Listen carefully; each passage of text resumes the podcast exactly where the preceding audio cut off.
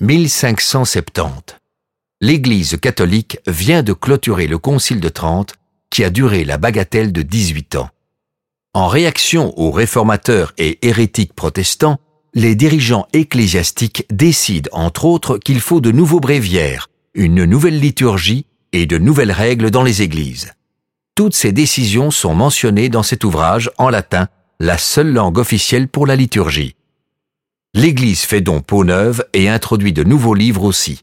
Plantin obtient le contrat qui lui permet d'imprimer des livres liturgiques pour l'ensemble des Pays-Bas et pour l'Espagne, un marché gigantesque puisqu'il remporte ainsi au passage une partie de l'Amérique du Sud.